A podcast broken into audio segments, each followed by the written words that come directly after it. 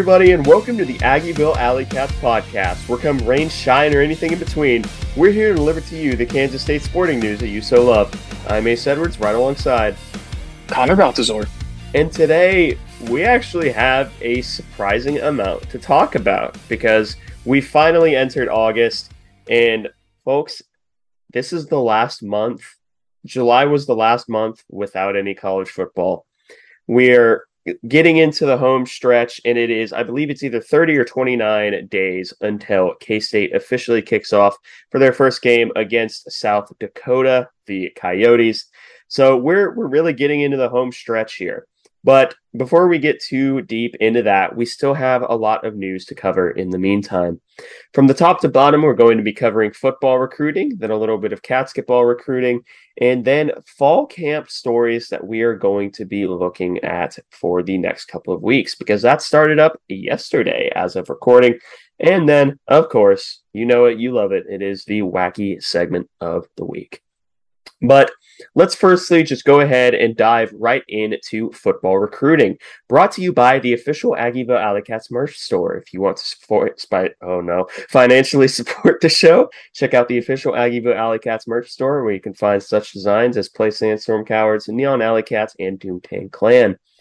And the first and foremost story, we're not going to spend much time on it. Getting it out of the way, there is someone who decommitted. We're not saying his name. We're not going to give the attention seeking behavior any merit. That's all I'm going to say. It is what it is. Move on. Stop tweeting at recruits. Yeah, no, stop That's, doing it. That, that is all I have to say about it because it's been a week at this point by the time that uh, this gets uploaded. So, yep. no reason to air it out any further. Yep, nope, it's already been talked about. Time to move on. The next bit of news is actually a string of three commitments. And the first one was actually after Connor and I left left a movie. We were discussing the movie and then suddenly no wait. No no no, it was tweeted in the middle of us watching the movie. that was.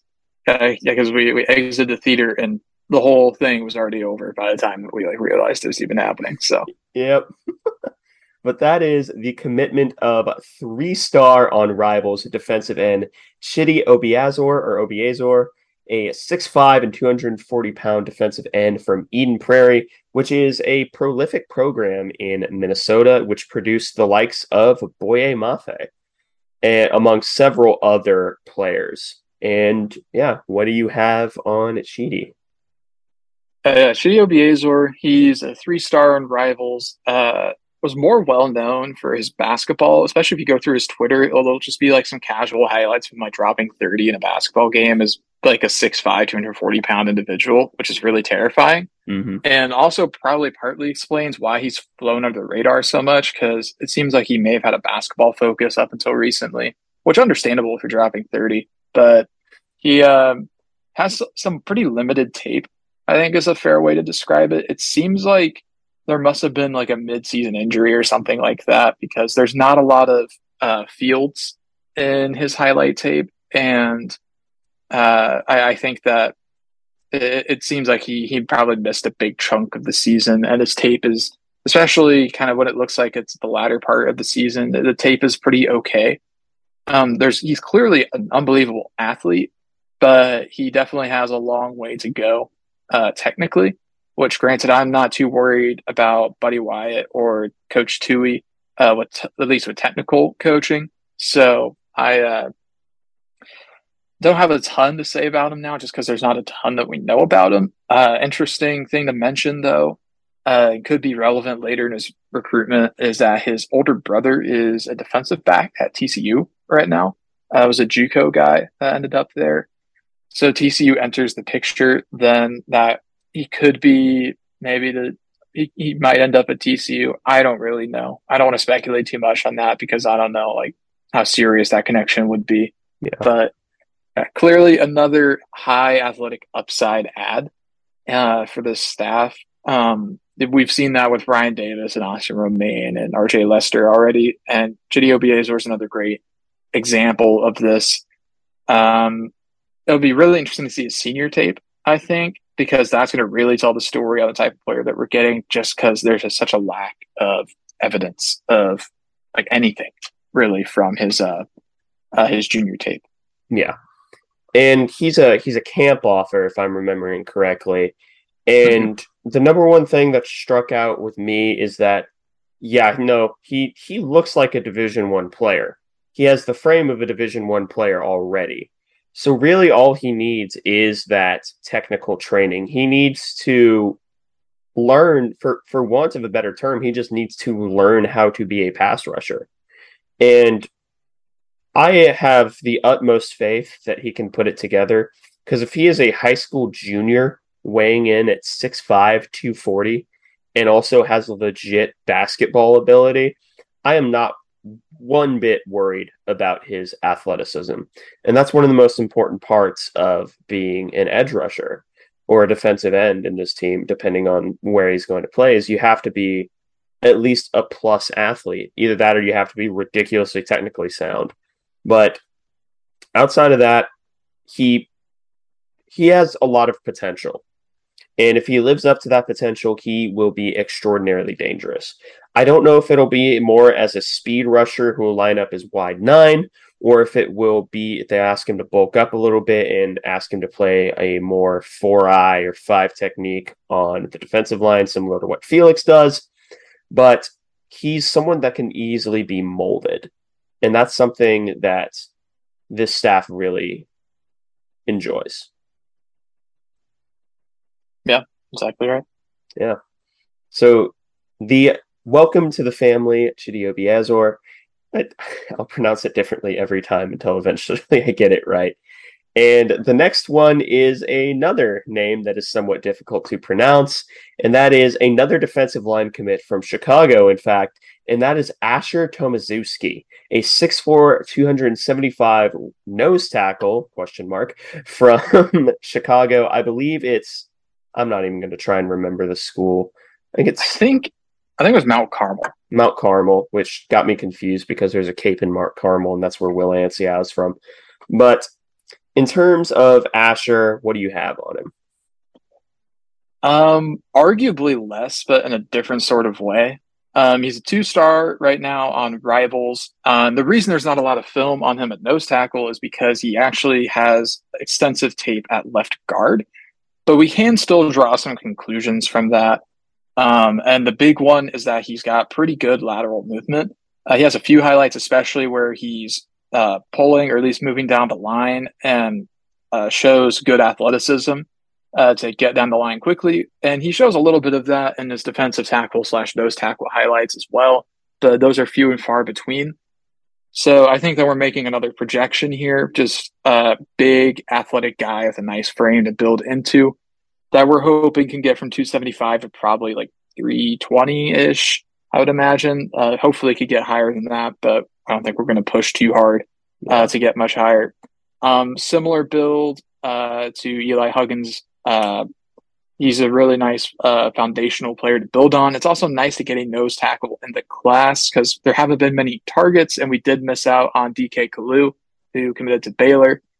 Which so I, I can't like, blame a nose tackle for committing to Baylor. I can't yeah, do that. At, after Siaki Ika existing, you really can't be too upset about that ever. But I, I like him uh, mainly because there's there's not a lot to really go out and dislike about his film. He definitely needs technical work. Right now, he's more of just a big guy that exists, which granted, that's half of being a nose tackle. Yeah. And, uh, but yeah, he's got a lot of weight to put on. But again, still a junior in high school, a lot of room to grow with his frame. Um, also, kind of another prospect that's kind of flown under the radar. We kind of had a string of prospects right now that uh, don't have any Power Five uh, offers listed on their profiles. Asher Tomaszewski fits that as well, which is interesting because he's kind of in Big Ten country, kind of in the heart of Chicago. But um, I don't know. I, I'm interested in the uh, type of talent he is. Another camp offer as well. Uh, what do you have to add about him, Ace? The main thing that I have to add for him, okay, I have to get this joke out of the way if you ever go on the foundation, this this is the type of player that the foundation loves because if he's not getting significant time at offensive line, the first response is can he play defensive tackle? The answer is almost always no. However, we are going to make the transition in high school now so it's okay. But Yeah. outside of that, the number one thing that popped to me just looking at admittedly his few nose tackle highlights and the few times that he was even lined up as a defensive end was he's really, really good at one thing, and that is playing zone runs, which is a very odd thing for you to be good at in high school. Because a lot of playing zone runs is not necessarily being better than any one player on the field or the one person you're blocking. It's just knowing how to flow with the play. Yeah. Which, hey, if he knows how to do that, that's great. And again, he's a camp offer. And something that I've seen floated around a little bit, and something that I realized is that if he actually builds into his frame, he's a pretty solid comparison for Eli Huggins. So, you know, hey, if we're getting even three quarters of Eli Huggins, no, I'll take it. I'll absolutely take it. Yep. And that's not even something that I think is too crazy of a thing to say because K State does have a pretty solid history of bringing in very under recruited uh, prospects at defensive tackle slash nose tackle and turning them into really good players. That goes back to guys like uh, Travis Fritz, Will Geary, uh, Trey Dishon, uh, and Eli Huggins right now, uh, and even Timmy Horne uh, as a grad transfer. Um, nice history there of being able to find diamonds in the rough at that position. Uh, hopefully, uh, there's some guys in the roster like that as well right now, like uh, Uso Seumalo, um, maybe Damian Ilalio. Um, but yeah, I like adding Asher Tomaszewski uh, just as a kind of a project in terms of uh, physique. But there, there's uh, some interesting traits there to track and see how they develop. Yep. So, welcome to the family Asher. So, the last football commit is Simon McClan, McClannon, sorry, a five-star kicker and punter from the state of Nebraska. Now, you may be asking yourself, why are you covering the off? Why are you covering kickers and punters? Because specialists are people too, and we have a meme about Ty Zentner, so we kind of like. I personally feel obligated to give love to the kickers and punters who commit to K State. Yeah, that's fair. Um, don't have a ton to say about him other than the fact that he's a five star. The 22nd rated kicker, the 19th rated punter in the country. Uh, pulled him out of Nebraska, I think from Omaha, as I recall. Um, got him from, I, I was looking at his uh, Kohl's kicking profile. It looked like he had offers from Nebraska and maybe Penn State because Penn State was listed, but there were also asterisks next to uh, K State and Nebraska. I didn't know what that meant. Maybe high interest. Possibly. Um, I, I, I didn't really know what to do with that. But Penn State was listed as at least someone that's sniffing around. Uh, K State, Nebraska, seemingly were kind of the big two schools there. Uh, I don't know if I'd go as far to call it a recruiting dub, but I won't stop you from doing that. No, I would. We beat Nebraska on the stop you. recruiting trail. I will not stop you from saying that. It, it it's not a loss, at least. You know, that is not a loss, which perhaps that makes it a win.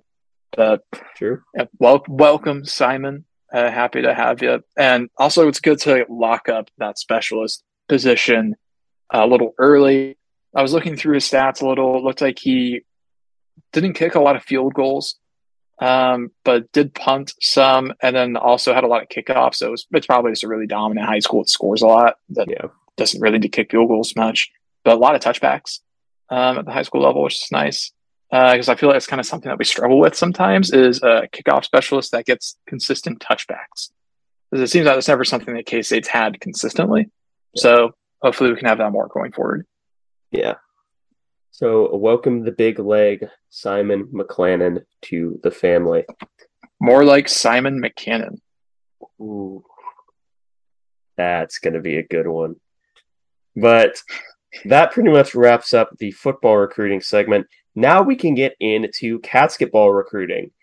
Um, so here's the thing about that the cat signal was released from every coach, from Jerome Tang to Jareem Dowling to Ulric Maligi to Austin Carpenter.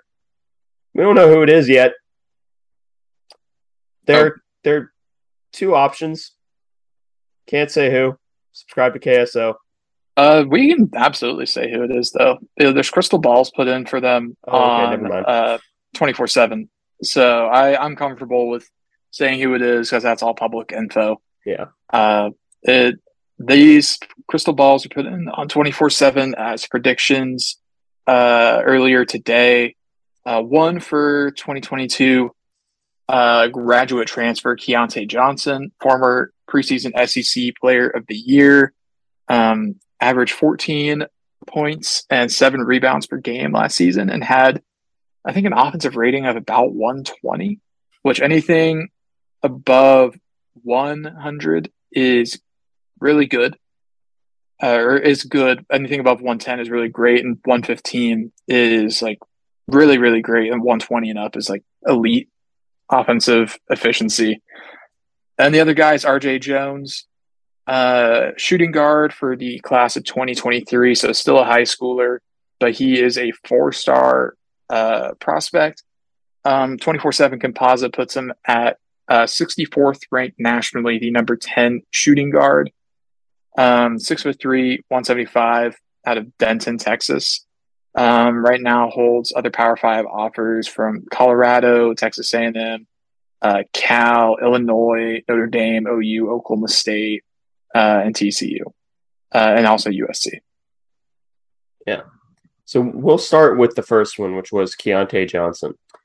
So we mentioned, I believe it was last week, that if we got one of the additions that we were speculated to be getting, that this is this roster is without a doubt a tournament roster. Yes, that is who we were referring to.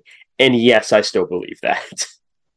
Yeah, I think this takes us from, I, I think most K State fans would agree that this would take us from probably being a bubble team with upside to solidly a tournament team, uh, assuming everything goes according to plan, not even like exceptionally well, just like it we stay the course. Off. Yeah, no, we stay the course and get to 20 wins, which that, that looks more and more likely uh, by the day.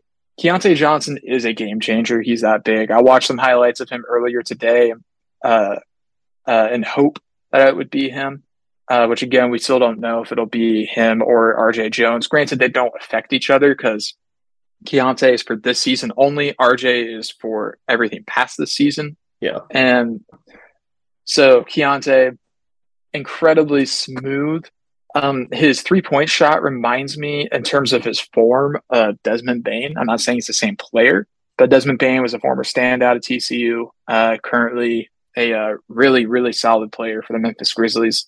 Um, has a similar shot, uh, similar stature, even. Uh, as I recall, he's about six six to 20 at the moment. Um, really well built, very strong. Uh, he's got a good outside shot, and he's really good at getting to the bucket as well. He's very smooth uh, driving to the bucket, takes care of the ball well. Um, not a horrible passer, but that's not really his game. He's he's a scorer and a rebounder, pretty much. I mean, he's he's a three. Um, uh, I, I like him a lot. There's a reason a lot of people like him this much, and it's because he truly is a game changer for a roster. He's going to walk onto the floor and be the best player on the team. Uh, if and when he arrives, which I am hopeful, but you know, we we will see because there there were pretty public reports of his visit uh, over the weekend. Um, but I I really like him. I can't say enough about him as a prospect. I'm trying to think about other K State players to comp him to. Um, his ability to get to the rim, is kind of Mark Smith esque, but he's more smooth, I would say, than Mark Smith. Mark Smith was good at muscling his way to the rim, whereas it seems like Keyontae Johnson does have that strength to do that, but doesn't necessarily always have to use it as visibly. Um, doesn't have a ton of mid range game, um, but we do know that he is an incredible offensive asset. Um, the only downside with uh, Keyontae Johnson truly is uh, the um, the scare that he had a couple seasons ago, where he collapsed on the court uh, during a timeout against uh when he he's from he was at Florida, the Florida Gators, and he was there at a game at Florida State, and he collapsed on the court. had I don't I'm not fully aware of the situation. What I I have heard that he is medically cleared to play.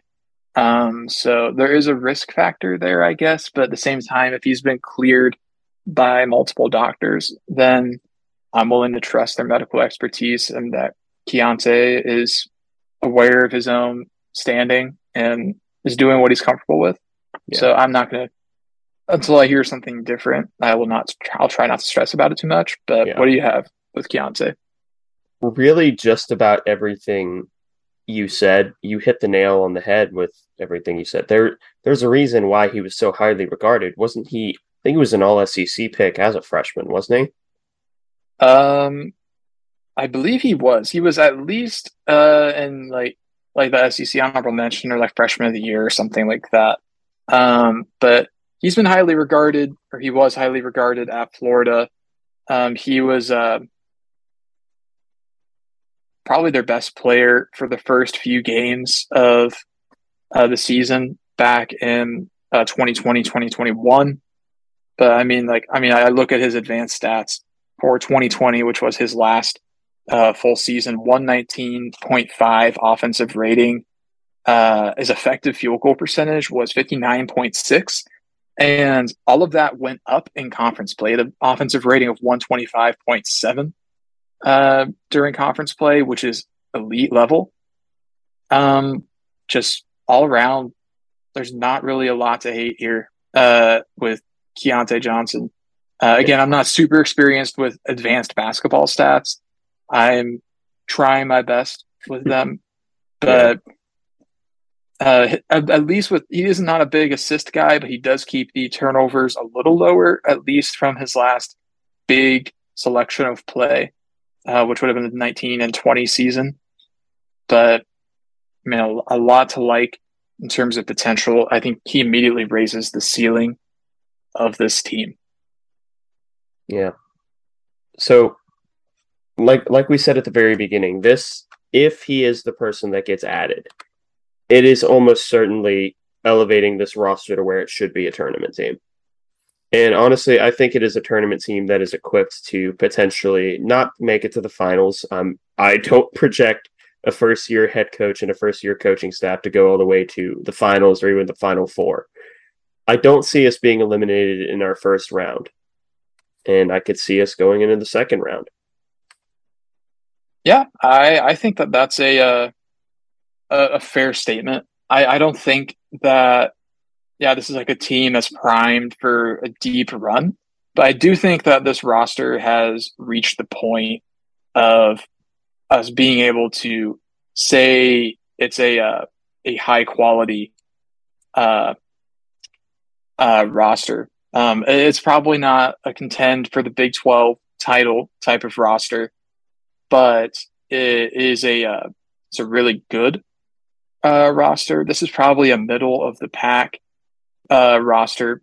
A lot of that again is because uh, the Big Twelve is ridiculous. Is, it's the best basketball conference uh, that there is. So there's a it's a it's a it's an uphill climb for about anybody that's not named Baylor or uh, KU right now. And KU's they're they're going to be good again coming off a national title. Baylor's going to continue to be Baylor.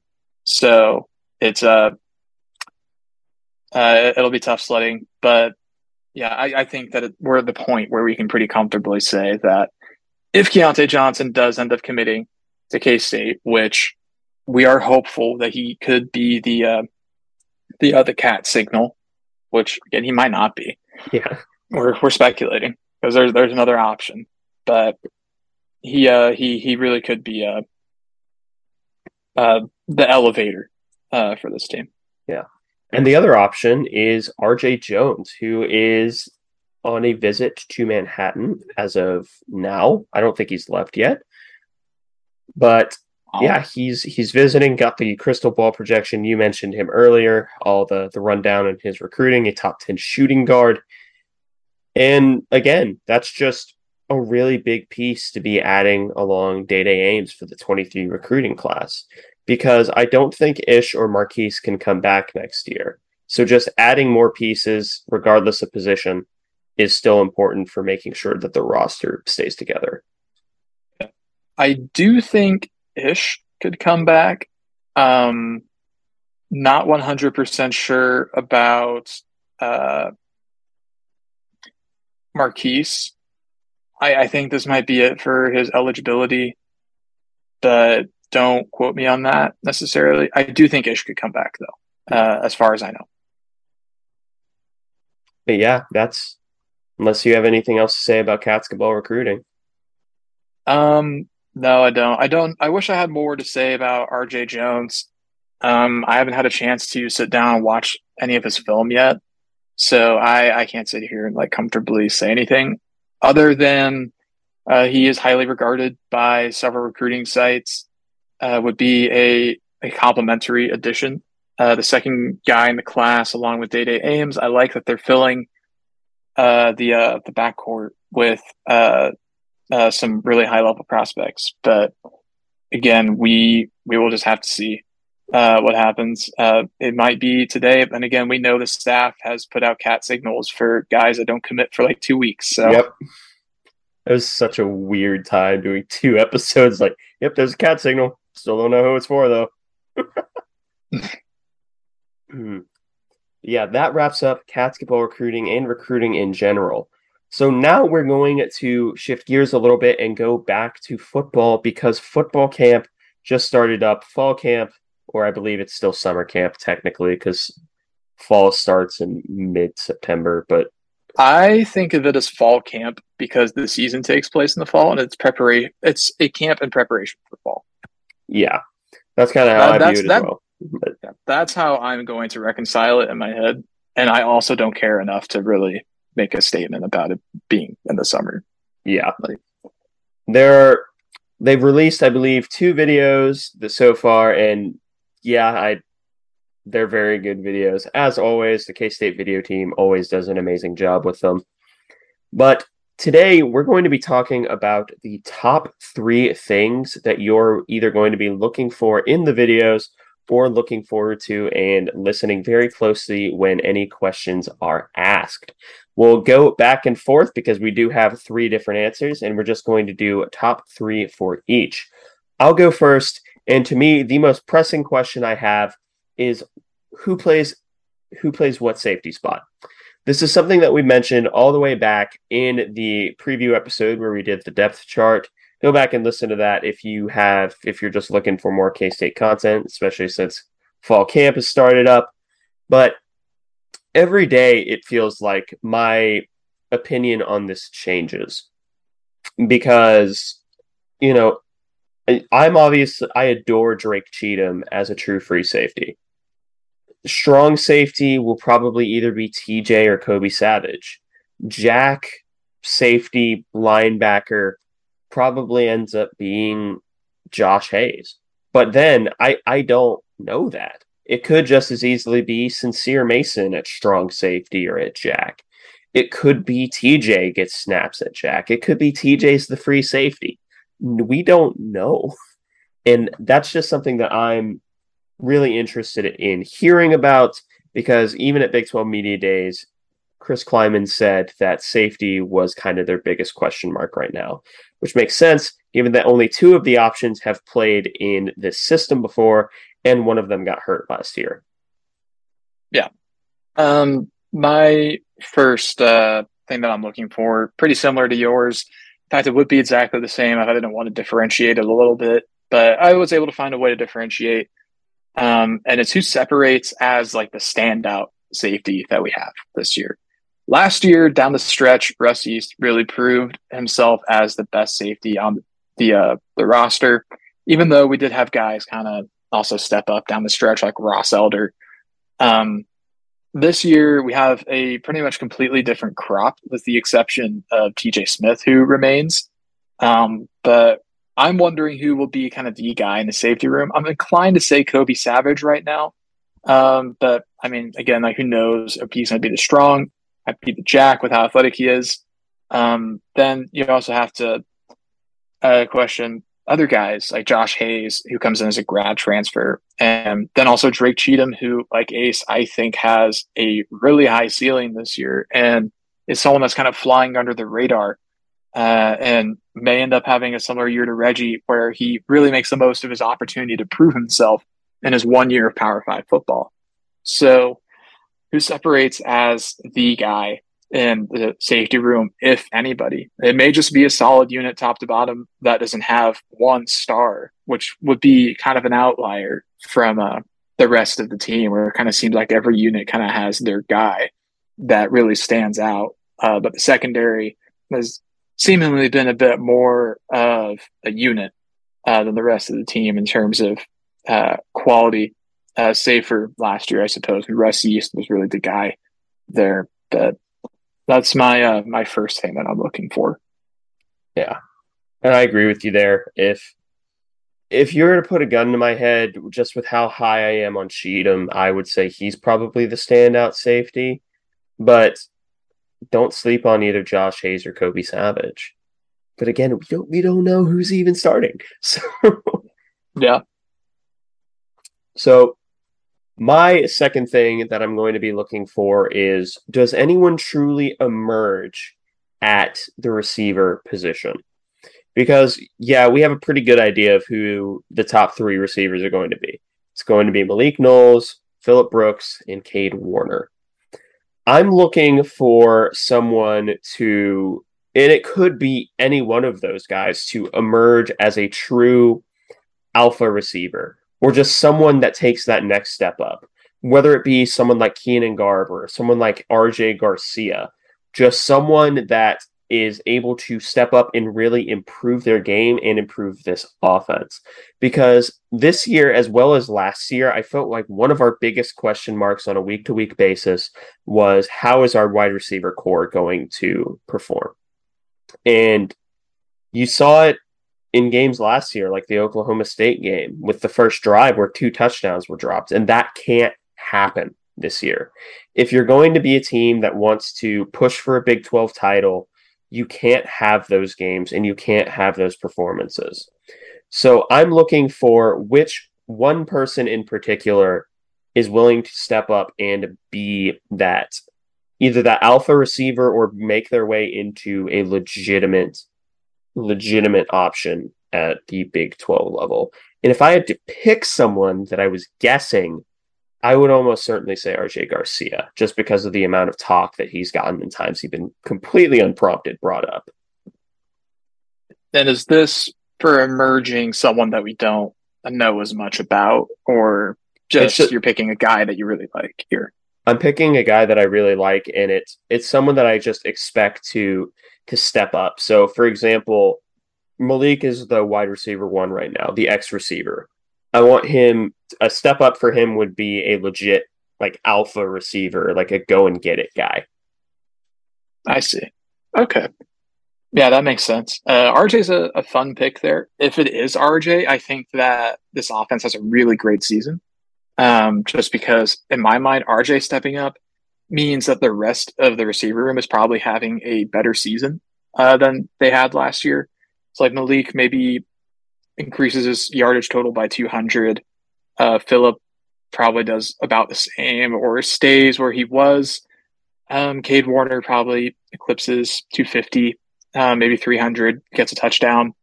Um, so yeah, I, I, like that question. Uh, it's a it's a really good one.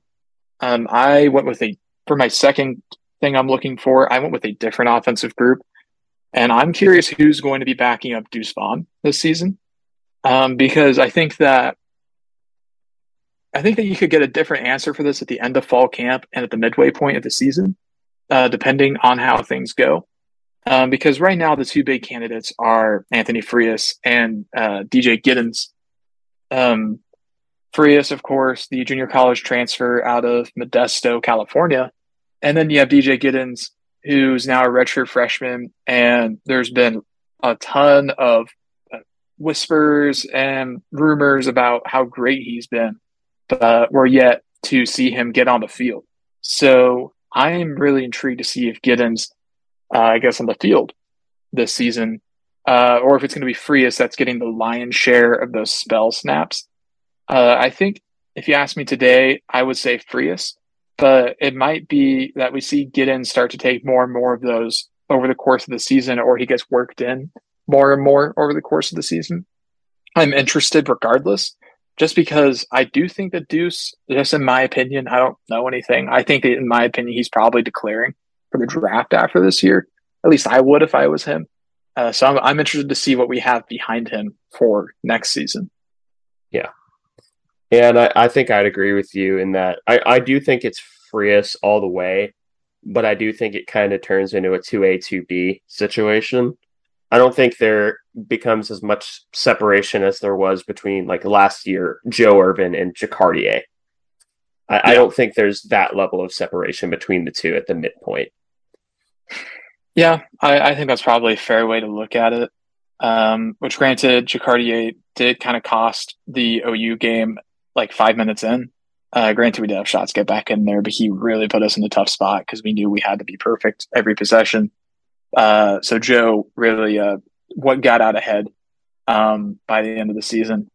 Um, and Jacardia was sent to the shadow realm. Sadly, um, never saw him again. Never saw him again. Now he's at Missouri State. Mm-hmm. But what is your uh, third thing you're looking for, Ace? My third and final thing that I'm looking for is who in the defensive end rotation breaks through to be the first off the bench? Because obviously we have our one line pretty well figured out. It's going to be Felix, it's going to be Eli, Huggins, and it's going to be Nate Matlack. Those are probably going to be the first three guys on your one line in a 335. I'm curious about who the two line is going to be because you have pretty solid options. You have Boom Massey coming back for one more year. You have I, wait, is he coming back? I think I saw him some tweet about camp. Maybe he's not, but maybe no. I'm thinking about someone else. I'm sorry. He did tweet about seeing people in camp for one more time, though. Oh, I see. Hmm. Maybe maybe he's like around the program or something. Maybe he could be, but because yeah, I think last year's was COVID season, but I think yeah. you're thinking of Huggins coming back. Yeah, I'm thinking of Huggy Bear coming back, and I I just got cross-eyed there. But whenever you look past the first line, it kind of gets muddy for who the depth is going to be because you have Cody Stufflebean playing third, third position. Uh, I I think you're right because uh, he started as a tight end, was a defensive end, then was a defensive tackle. Now he's back at defensive end, I think. So he's back to his second position, but yeah, it, outside of Stufflebean, I'm struggling to come up with names at defensive end.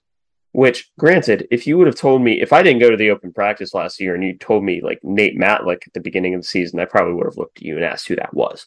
But just who's going to be that first guy off the bench? Because we do have a lot of rotation in this 335 system.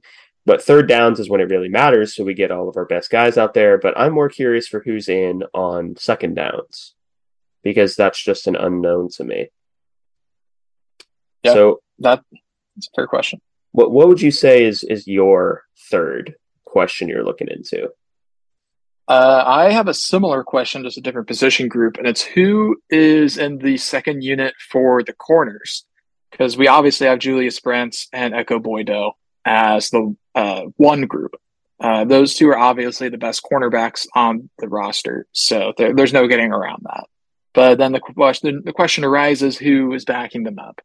Um, I think there's probably one guy that you can pencil in as being first guy off the bench, and that's Jordan Wright. I like him just because he's a JUCO guy, so he's more experienced. Uh, he was hotly recruited. K State wins that recruitment. He's probably going to come in and be somebody that's more ready than I think people expect. So I, I am comfortable saying that Jordan Wright is that uh, first guy off the bench. But then who's number two? Um, there's a few guys that you can list there. Omar Daniels is probably a popular pick, but then you also have guys like Darrell Jones, and then you also have a guy like uh, uh, Justice Clements, uh, another junior college transfer. Um, um, you could even go further to a guy like Jacob Parrish, who probably is not ready yet, but has been mentioned quite often in the media. So he's maybe someone that gets a spot snap or two every now and then just to get him some game action, especially if they think his ceiling is as high as it is, which to be fair with his athletic potential, it probably is that high. Yeah. You know, it's just a matter of attaining it. But that, that's something I'm interested in tracking. Um, it may end up being more cut and dry than I'm giving it credit for. It might just be Jordan Wright and Omar Daniels. And I'd say that makes sense and call it a day. Um, but I, I'm more interested to see if um, like a third party emerges there that we're not necessarily expecting. Yeah. I'd say the second line is definitively uh, Jordan Wright is 2A and then 2B split between Omar Daniels and Darrell Jones. Yeah. I, I, I think that's probably the most likely outcome um, for when the second unit of corners uh, gets on the field. But then again, you know, we'll see. Ekow Boye-Doe wasn't on the depth chart in 2020 when he uh, got his first start against OU, and now he's one of the best corners in the conference. So, true. You never know. You never know. So yeah, those are the three things that we are looking for most. Just looking at either videos or any time that coaches are asked questions. I believe K State has its own media day, doesn't it? Um, or at yeah, least they, they open do. it up to media. They they have uh, something. I think I'm not sure when it is. I really hope they have an open practice. I'm not crossing my fingers for it because it hasn't been announced yet. So I, I don't imagine that there will be one. I will be very sad about it anyways. But um, they, there's generally some sort of like media practice that they have. Um, I'm not sure when that would be. And then they, they also do have like scattered uh, media outings where they'll have position groups and uh, position group coaches climb and Klieman meeting with the media on various days here and there. So hoping the first one is here soon. Uh, this episode is going up on a Friday, so maybe it'll be Fridays or something, but I'm not sure yet. Yeah. We're almost to football season, folks just buckle up and enjoy the ride there. So now we can get to the final segment of every week, which is, of course, the wacky segment of the week. And we're going to be doing something that's been picking my brain a little bit. If you could add one historical K State player to this roster to play this year, who would you pick? And you are getting them in their college form. And I believe we both probably have the same answer. I think there will be outsiders who will, or like outliers, I should say, who would say something like safety Ty Zimmerman, linebacker Arthur Brown, maybe Trey Dishon to get a little bit more rotation at nose tackle. Maybe you'll get a weird Duke Shelley out there. I feel like you and I have the exact same answer, though, and I feel like it's the answer of the majority. You can go ahead and take this. Yeah, uh, we're rolling with Tyler Lockett. Um, and I, to me, it's obvious, not because the receiver room is bad, but because they do lack uh, the true burner down the field that can get separation and be an excellent route runner. As I really like Phillip Brooks, but that's just not his game. Uh, Tyler Lockett would raise the ceiling of this team immensely. Uh, his abilities at receiver were absolutely phenomenal. I must say, it was very fun to watch him in 2014 be bracketed all game and still get 200 receiving yards. Um, it, it, simply did not matter because we were force feeding him.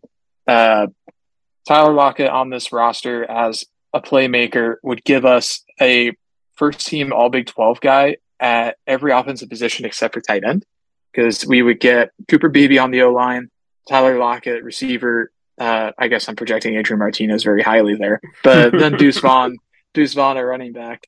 Um, and then I guess uh, kick returner Malik Knowles.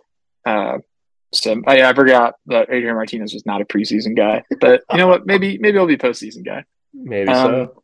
I think Tyler Lockett is the obvious pick. I I wouldn't deride someone that picked the safety just to stabilize the room a little bit. Um, I, I think that there's going to be guys that emerge there and will be fine because it's basically in the same state as it was last year, and that room ended up being really solid by the end of the season.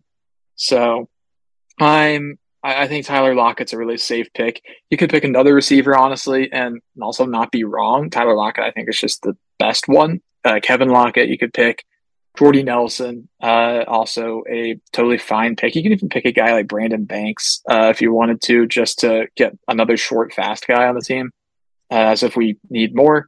But do you have anything else you want to add about uh, Tyler Lockett being added to this year's roster?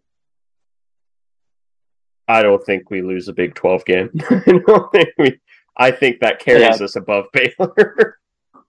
I, I I think you honestly might be onto something there. Where yeah, having Lockett on this team, like all we would need is for the other receivers on the team to be pretty solid, which they kind of already are. Uh, like Malik like needs to have like a 500 to 600 yard season. Brooks needs to do the same. Uh, Cade needs to be steady. RJ needs to have a bit of a breakout, but nothing crazy or anything. Like 500 or less, like from RJ is fine. Um, then tight ends need to collectively have a good year. Deuce needs to be Deuce. Like, like that that would be a, a absolutely horrifying offense as a defensive coordinator to deal with. We have Deuce coming at you from the backfield, uh, Malik Knowles and Phillip Brooks underneath, and Tyler Lockett as your uh, deep guy that's simply uncoverable. I mean, you would have to run like cover four deep the entire game, like and just shadow uh, Tyler Lockett all game, and it might not and matter. it and a it may not matter, and b it opens up literally every other aspect of the offense to at least be okay, and that would be enough to win, especially with what should be a very good defense. Yeah. I will say that I thought of one more sleeper pick, and that is Dalton Risner at center, because that would make an absolutely nasty offensive line. that would be borderline overkill on the offensive line, I'd say, because I think we're gearing up for a really, really good offensive line this year, and just adding yet another NFL draft pick to to what I consider to be a line of three minimum future NFL draft picks. Um, that that would be just absolutely hilarious to add another NFL guy. I, I, that would I'd allow be, it. I would allow it. It's that would. you're right. It's overkill, but it'd be very funny. it would be. But yeah, that pretty much wraps up this episode of the Aggieville Alley Cats podcast. Thank you all so much for listening. If you want to contact the show, you can follow us on Twitter at Aggieville. That's capital A, capital A, and capital C in cats. If you want to email us, we are AggievilleAlleyCats at gmail.com. If you want to follow us on a more personal note, I am at AC Edward00. I'm at Connor Balthasar, capital C, capital B. And if you want to support the show financially, please be sure to check out the official Aggieville Alley Cats merch store, where you can find such designs as Play Sandstorm Cowards, Neon Alley Cats, and Doomtang Clan. But most of all, thank you all so much for listening to this episode of the Aggieville Alley Cats podcast. Where come rain, shine, or anything in between, we're here to deliver to you the Kansas State sporting news that you so love. Stay safe, Alley Cats.